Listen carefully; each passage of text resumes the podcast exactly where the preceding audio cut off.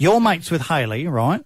Mm. And you don't like Michael, but no. How do you feel about Stace? Like, do you guys get it? Could you be the olive branch between Hayley and Stacey? Could you bring them back together?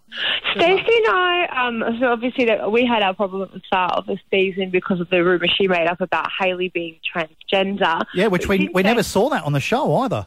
No, which is just great for me because it looks like I'm just sticking my big spoon back in there. But Stacey and I actually have spoken a lot on social media recently and made up. I just said to her, look, I should not be making any sort of comments on anyone's appearance in nastiness, or I shouldn't be doing anything that I should have said about her on social media.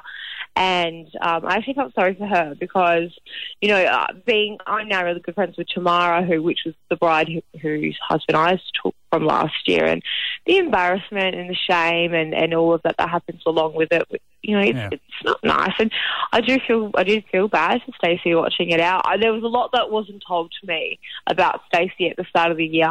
I did speak to Stacey and spoke to her about the whole baby daddy situation and all of that, and it's all sorted now. So I'm not sure. Maybe Hayley and Stacey can come back together. But yeah, Chrissy, I don't know if you're thinking the same as I am, but I reckon we could down the track we could get them both on the phone and we could have like a little session, and you could bring them together, like, Jess. You could do that. No, it's going to be like the round 12 between those guys. I don't think it would be. I think they're all mature women, and they've all been painted in a certain light, and I think that, you know, they just need to have a little chat. But you know what, you, Bodge, and yourself, Jess, are like, you both be poking the bear. No, it's not. Oh, come on, don't be like that.